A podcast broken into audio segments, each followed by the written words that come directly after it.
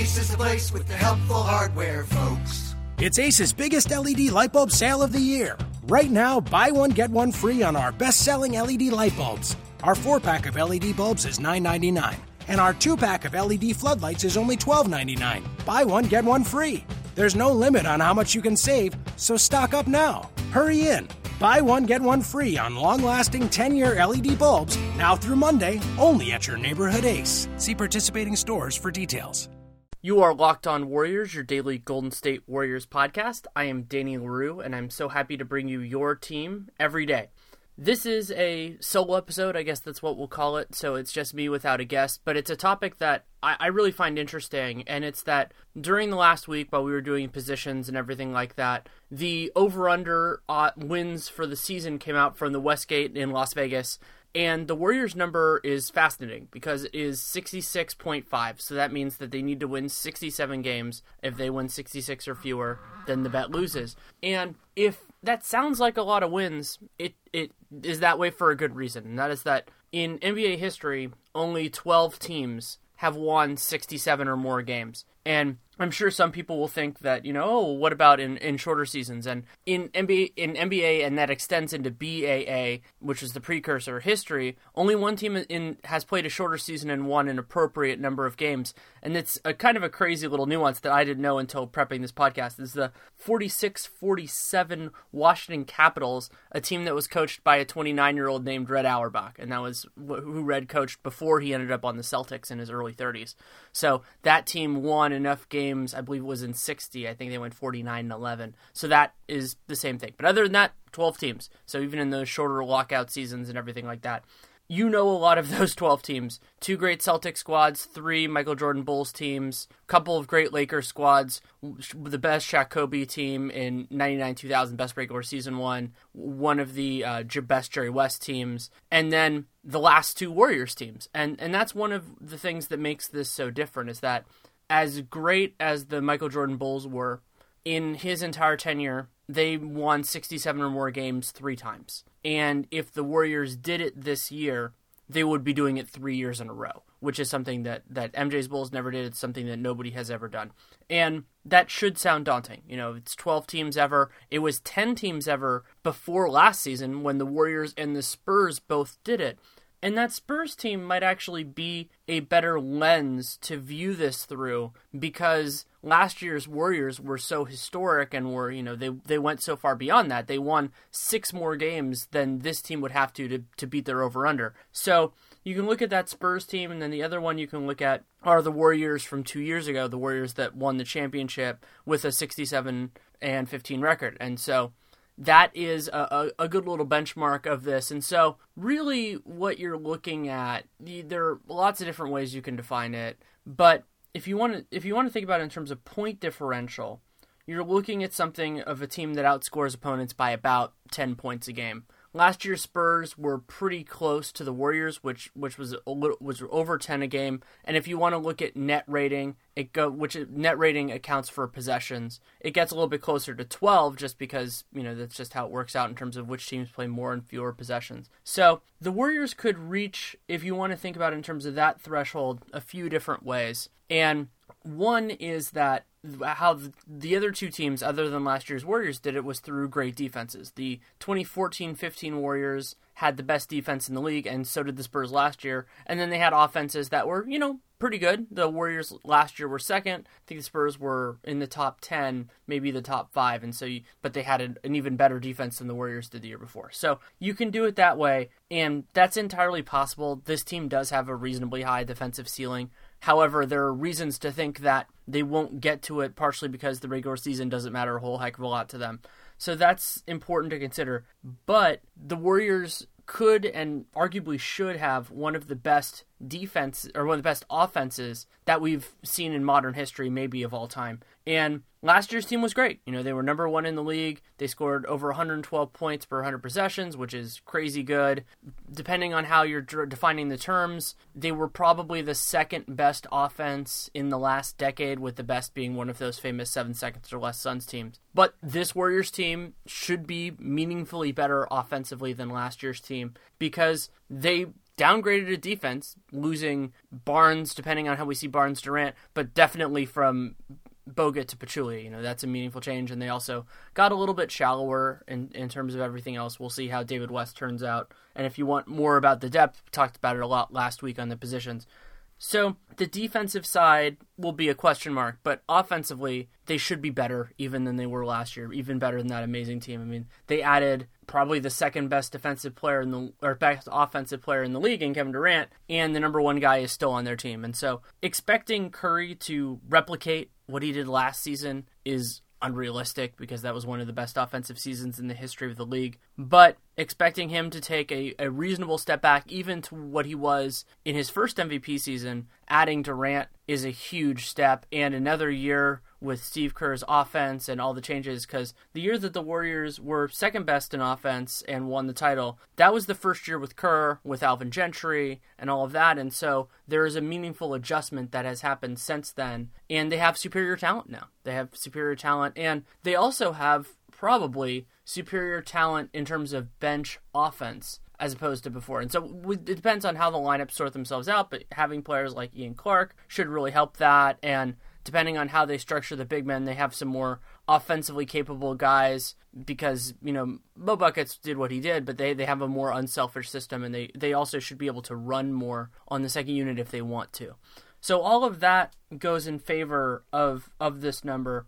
And the other part that does is that the Warriors should again be a great clutch team. And so part of what helped them so much last year and what, what brought history around was that when they closed with the death lineup or things like that, nobody really had a counter to that. And so they were able to win almost all of their close games. And so that pushed it from, let's say, 69 or 70 up to 73. And this team replaced that in that lineup replaced Harrison Barnes with Kevin Durant. So that is a sea change that is massive. And while they likely will not go to that lineup very much during the regular season, those are the times that they will. And so this is a team that should be favored substantially. If it get if it's close late, they will do well. And that also fundamentally changes it. So, you know, when they lose games, it'll probably be like what it was last year, where they get behind early, get get behind, you know, get caught up maybe at some point in the game, and then they just don't have enough. That Bucks game where they just got knocked out of the water. Same thing happened with the Blazers at the Moda Center right after the All Star break, and so those kinds of things will happen, and that's probably going to be the most likely, let's call it, way that this team loses. And that bodes really well because there aren't that many teams overall that are going to blow them out of the water. And that actually gets into something that has been underappreciated in this whole thing. And so, while some of the teams in the middle and maybe the lower echelon of the West have improved, there, there are numerous ones that you could talk about. Memphis is a big one, and Minnesota should be better. They beat the Warriors last year. But the top arguably got worse in terms of beating the Warriors in a regular season game. The Spurs lost Tim Duncan, who was a linchpin for them defensively. The Clippers don't have a real perimeter stopper other than Chris Paul. They're probably going to play Wesley Johnson on Kevin Durant. That's a big problem for them. And teams like the Jazz and the revamped Grizzlies could be good, but we don't really know yet. So that helps a lot because even though those teams didn't put too many L's on the board for the Warriors last year, it helps give them a buffer. And they also did a great job last year of getting up for those types of games. So they'll have that. And then the other thing that the Warriors have is they have a lot of good you could call it schedule wins if you want to. I'm going to do some more detailed schedule analysis on the Athletic this year. It's something that I care a lot about. But they have a surprisingly large amount of games that are at Oracle and they have the rest advantage. And so those while the Warriors did lose twice at Oracle last year, they have been over the last couple years a historically great home team. And those kind of games are a lot better for them because not only are they expected wins, but a lot of those will probably turn into blowouts. And so then you can get greater rest for the key players and use them in other circumstances. And they, they do have some tough back to backs. But another thing I talked about in the West, how the top has gotten weaker. In the East, the top has gotten a little bit stronger. We'll see what happens with Cleveland and J.R. Smith, but Boston's better. Toronto should be about the same, assuming they play well.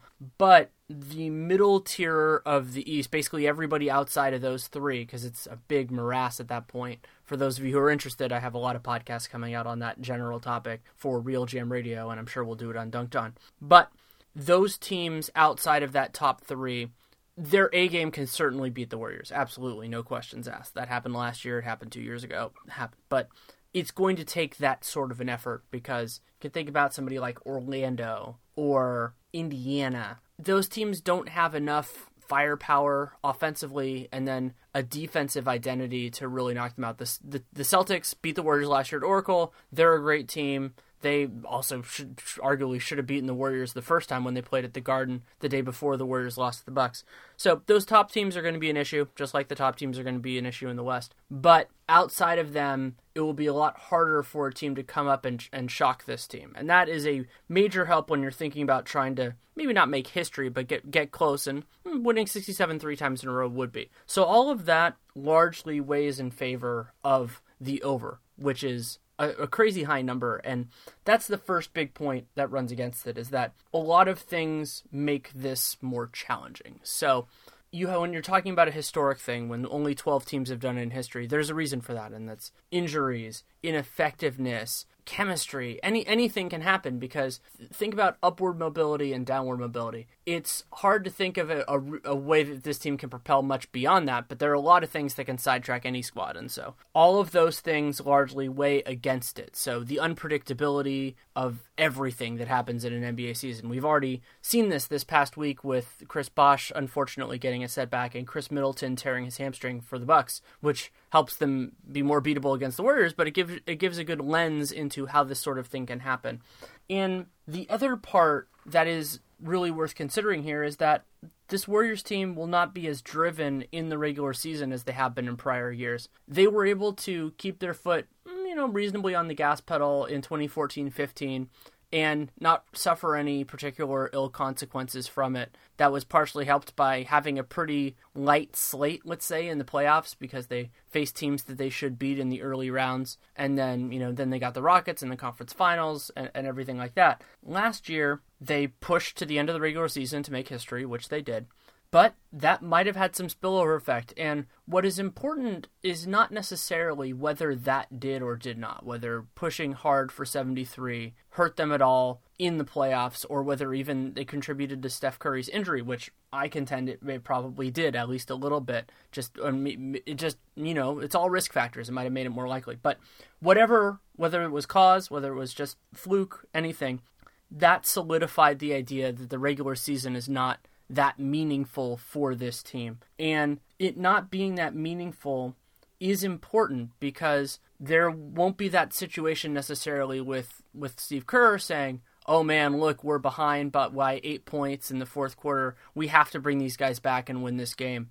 And that er, lack of urgency is extremely important because the NBA season is exceedingly long. And a lot of the times when a team gets behind like that, it's because of these situational factors. I talked about the Warriors' schedule wins in the pro category, but there are will be games where this where that runs against them, where they're on the tail end of a back to back. They're the last game on a road trip, and they're just tired, and they don't have it all the way to get back. And when you aren't pushing for anything in particular, it does make it a lot harder. And the other big factor here ties in with something that Coach Kerr talked about at length during last season when people in the media, periodically myself included, pressed him on why this team was pushing so hard for the wins record. And up until the last week of the year, he was able to point to the San Antonio Spurs. The Spurs are the other team in recent past that won 67 or more games, and their presence made it that the Warriors needed to push harder than a team that was close to history normally would. And so they made getting home court advantage a priority. It ended up being a notable help in the in the West, and you know they lost a game seven at home in the finals, but it certainly was a help.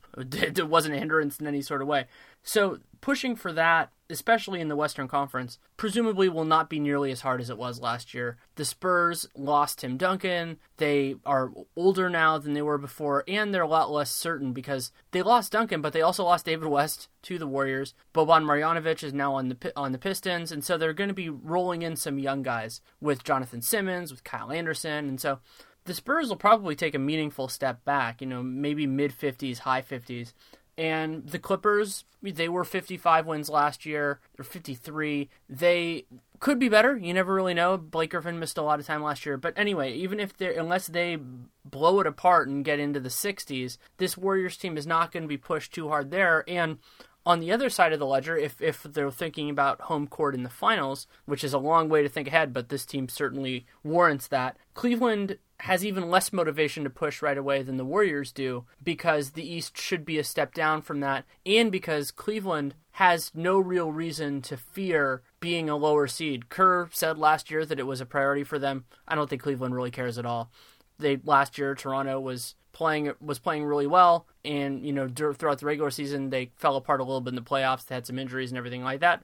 But Cleveland doesn't fear anybody in their conference, so they could be you know they could be good. They have a lot of talent, but they could also be in the you know high 50s, maybe even mid or low 50s as well, because they don't really have anything to prove. And if the J.R. Smith thing lasts a while, so all that feeds into the idea that the Warriors could be a little bit weaker because they don't have to push as hard and effort is a major determining factor in a lot of these games. You know, that that's what decides some of the games, not not the close ones which the Warriors will be good in, but those ones that get decided more in the third quarter that they just won't have the oomph to come all the way back or the energy to do it. And the Warriors will have a. I, I expect that they'll have some more cohesive bench units this year, depending on how Coach Kerr wants to use it. That's another issue I will talk a lot about on this podcast and in my writing between now and then. So that'll help. You know, I think that there will be less of an issue of those non-starter units hemorrhaging leads and things of that nature. But it will it will potentially factor into everything else. So you have those two kind of big camps. This is going to be a really good team. They could have a historically great offense while still maintaining a very good defense. And then you also have the total difference in motivation that this is a team that understands that their legacy is barely if at all defined in the regular season. So those two things go on big camps. And what I've ended up falling back on, having thought about this team for a while, but thinking about the number since it came out, I think it was on Tuesday of last week, is one very basic fact, which is that the Warriors with Kevin Durant will be able to beat almost every other team in this league without their best game. They have two all time offensive players, they have a lot of good defensive guys, and getting, let's say, two of the four stars firing even pretty well, you know, getting, let's say, like a decent game out of them will be enough to knock out 90% of the league in all likelihood on a regular season basis. You know, in the playoffs, rotations tighten up and things like that, and then the margins get a lot tighter and you'll lose some of those games. But in the regular season, that should be enough. And they also have individual motivations, which are very important in this. I talked about it more from the team construct, but Kevin Durant has a lot to prove this year. He's going to be, you know, he's that kind of divisive figure. And from when I've interacted with him, and I do not mean this as a slight in this in, in, at all, is that he does have a memory with this sort of thing. He remembers who criticized him. Anybody who watched his interview on any given Wednesday with Bill Simmons can attest to that. That he he remembers this sort of thing. Steph Curry needs to show that he can come back. You know, that the finals, he had that great interview with Sam Amick talking about game seven and how it haunts him. And he was the unanimous MVP. And yet, the defining part of that season for him is that he couldn't bring it in the finals. And, you know, if you want to go all the way to those last couple possessions with Kevin Love on him, he's Curry. I've covered him his entire career. He's an incredibly competitive guy.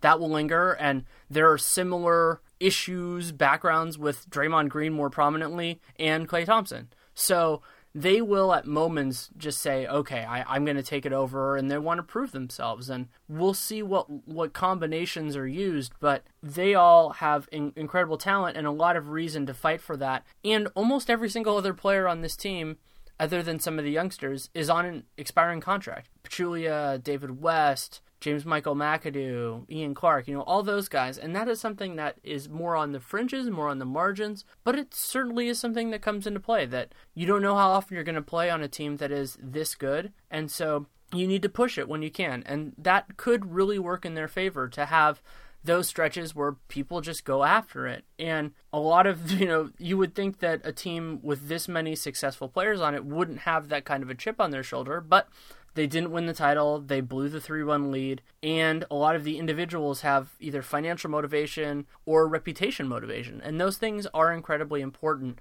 And that also does tie in with something that is another one of the compelling things in terms of Vegas. So if I had to ballpark it, you know, I, I think that they're going to, the over is, is, is a, is the better bet there, but I, I probably wouldn't touch it just because that's so high that you can think about everything that can go wrong and that can push that and make it make it tough. You know, if one of one or two of those key guys misses even ten to fifteen games, it gets a lot harder, and that certainly is possible this year or any other year. The other number that's out there now is the title odds, and so title odds last I saw were at five to seven. So what that means is you have to bet seven dollars to get back five, and then you get your stake back, of course. So that means it's better than fifty percent.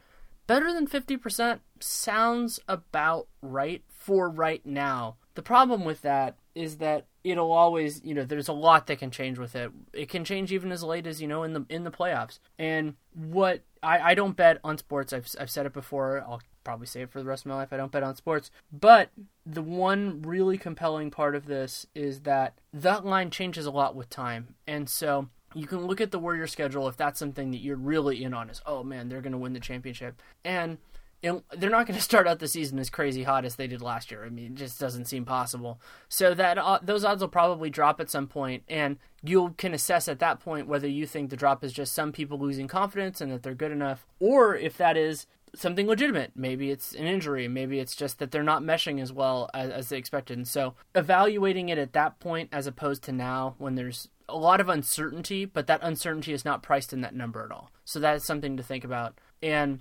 it's a lot. It, it's a great way for those of you who also follow the rest of the league. Over unders and title odds are a great way of honing your own thoughts on it, and that's part of the reason why it has become a hallmark of the Dunked On podcast that I do with Nate Duncan and of RealGM Radio, the one that I do as more of a solo project. When I do with Arturo Galletti every year, and we're going to do that in the next couple weeks. Is that you really, even if you're not putting your money where your mouth is, you still have to think about how these teams fit in with everybody else. And if you are a Warriors fan, on nights that they don't play, a big part of what you will probably be doing is figuring out who the biggest threat is. And if you're not just enjoying basketball, to enjoy basketball. And using over unders and expectations and title odds is a great way to do that and to figure things out and to set your own concept of where the league is at the beginning, middle, and end of the year. And if Warriors fans have those free nights and want to go in that direction, it will be a really fulfilling year because some of these squads, the Jazz might be the most obvious, maybe the Celtics, could look substantially different at the end of the year than they do at the beginning. Not necessarily in terms of personnel, but in terms of how their team fits and cohesiveness and everything like that, in a way parallel to what the Warriors did in 2014 15. And if you are as focused on the title as it seems like almost all of us are, those kinds of questions, if you have a, a, better answer on it, will be will make it more fun in the playoffs and and will give you a different kind of investment. So you know, if you can throw one night a week or one game a week at that sort of a thing, I would recommend it. And for those of you who are, I'll probably be doing some pieces for the Athletic on that. So over under a really fun topic, something that I, I enjoy quite a bit. I'll probably, you know, mix around with it a little bit in the future. And for those of you who have other ideas for stuff, I'm going to be, as we get more into this open schedule, I'm going to be doing it in a mix. I'm debating exactly how to do it because I know I want to do mailbags at some times, but then also maybe building a bank of questions for other stuff. So there are a series of ways that you can do it. I'll probably use Reddit as well, but you can also hit me up on Twitter at Danny Leroux, D A N N Y L E R O U X. But probably the best way, if it's kind of a bigger question, would be to use uh, Danny Leroux NBA at gmail.com. And the reason for that is that I keep all those emails, and I've gotten a series of good ones from listeners to the show, and I really do appreciate that because if it's in my inbox, I can make sure that it stays toward the top, and then I can store them, and I'll probably create a you know a Word document or Google document, and then just if an episode is running a little shorter than I'd like, I can do that. And we'll also be doing it with guests. It's not just going to be for solo episodes or anything like that. So if you have questions that you want answered, and if there's a time frame on it in a little bit, that, that's great. I might not always follow it, but there are some things that'll be a little bit maybe later in the process, like how Durant's fitting in with the team or something like that. And there's some that can be answered a little bit earlier on. And also, one thing that would be great to know, just because when you're developing a podcast, you don't exactly know who and what the listenership is going to be, whether there is interest in getting into things like explaining terms like advanced stats. Like in this one, I, I, I referenced net rating a little bit, and I don't know with this listenership, whether it crosses over to some of the other stuff that I do, whether explaining that is a worthwhile endeavor, you know, maybe like a minute or two, or whether that should got, be left out and, and not really talked about. So let me know with that. You can follow Locked On Warriors if you prefer it that way. Locked On Dubs on Twitter, Locked On Warriors at gmail.com, Locked On Warriors on Facebook. And if you like the show, that's great. Really appreciate it. Please subscribe, download every episode, uh, add a, you know, mention it to your friends, add a review, add a rating. It really does help. As as crazy as it sounds, those kinds of things are extremely important, especially early on. And word of mouth is going to be important. You know, I, my, it is my sincere hope that the show will pop more when the season is happening. Analysis of games is part of what my bread is buttered on now, both in writing and over the airwaves. But you know, it's still it's still a process to get through all of this kind of stuff and to explain it. So if you are enjoying it, that is wonderful. I fully expect the show to be better from here. But thank you so much for listening. And as I said uh, almost in every episode, your input is greatly appreciated. And I already gave the contact information, but Danny Leroux, Danny Leroux MBA at gmail.com those kinds of things as as we work through it i've already gotten some great comments and really do appreciate that because it's the best way to make the show better i am as close to kind of a perfectionist as you can be with this sort of thing while being realistic about the medium. And so your input helps me think about that because I have my own sensibilities, but it is important to know what the people who are putting in their time to listen think as well. So thank you so much for listening. Take care and make it a great day. Ace is the place with the helpful hardware, folks. It's Ace's biggest LED light bulb sale of the year. Right now, buy one, get one free on our best selling LED light bulbs. Our four pack of LED bulbs is $9.99 and our two pack of LED floodlights is only $12.99. Buy one, get one free. There's no limit on how much you can save, so stock up now. Hurry in. Buy one, get one free on long lasting 10 year LED bulbs now through Monday, only at your neighborhood Ace. See participating stores for details.